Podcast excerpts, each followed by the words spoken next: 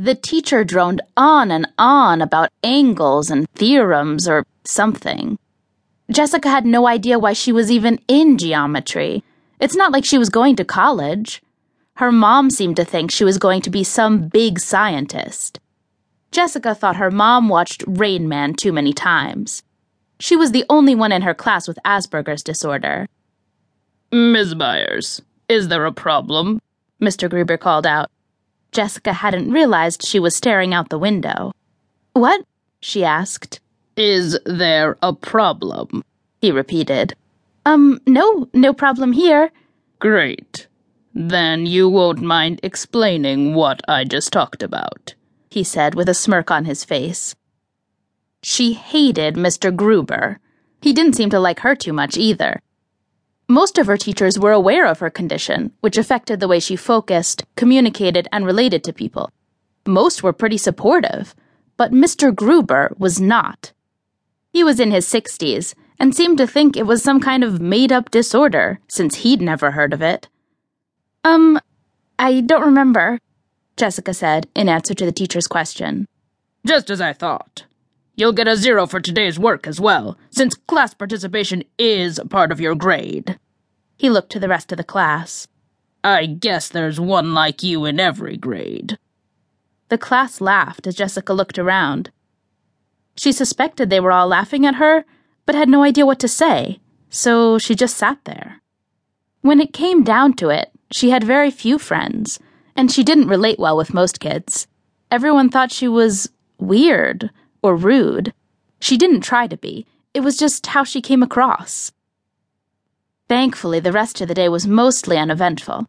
After school, she went straight home to work on her homework. Her mom wasn't home yet, which was a huge relief. That meant she could sneak in an hour or so watching TV. Her mom was real strict and always insisted Jessica stick to a specific routine, a routine that included very little TV watching or playtime. It was always homework, chores, more homework, and then more chores. She hated doing both, but her mom would go nuts if she gave her any flack about it. After about an hour, the phone rang. Hello? she said, answering. Hey, kiddo, it's Mom. Hey, Mommy, she said. Where are you? I'm still at work. Someone called in, so I have to stay over for a few more hours. You doing your homework? Uh, yeah? Are you lying? Her mom asked. No, I'm doing it. Okay. It had better be done when I get home. There's a TV dinner in the freezer you can make for yourself. And make sure you take the trash out. Okay, Mommy. I love you. Love you too, Mommy, she said and hung up. Before she'd forget, she decided to go ahead and run the trash outside. She grabbed the bag from the garbage can and walked it to the end of the driveway. Excuse me, miss, a man said from nearby. Do you have the time? Um, I think it's almost eight, she said. Great, he said, walking closer.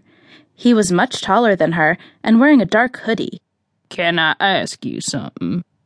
My mom says I'm not supposed to talk to strangers, she said, backing up a few steps.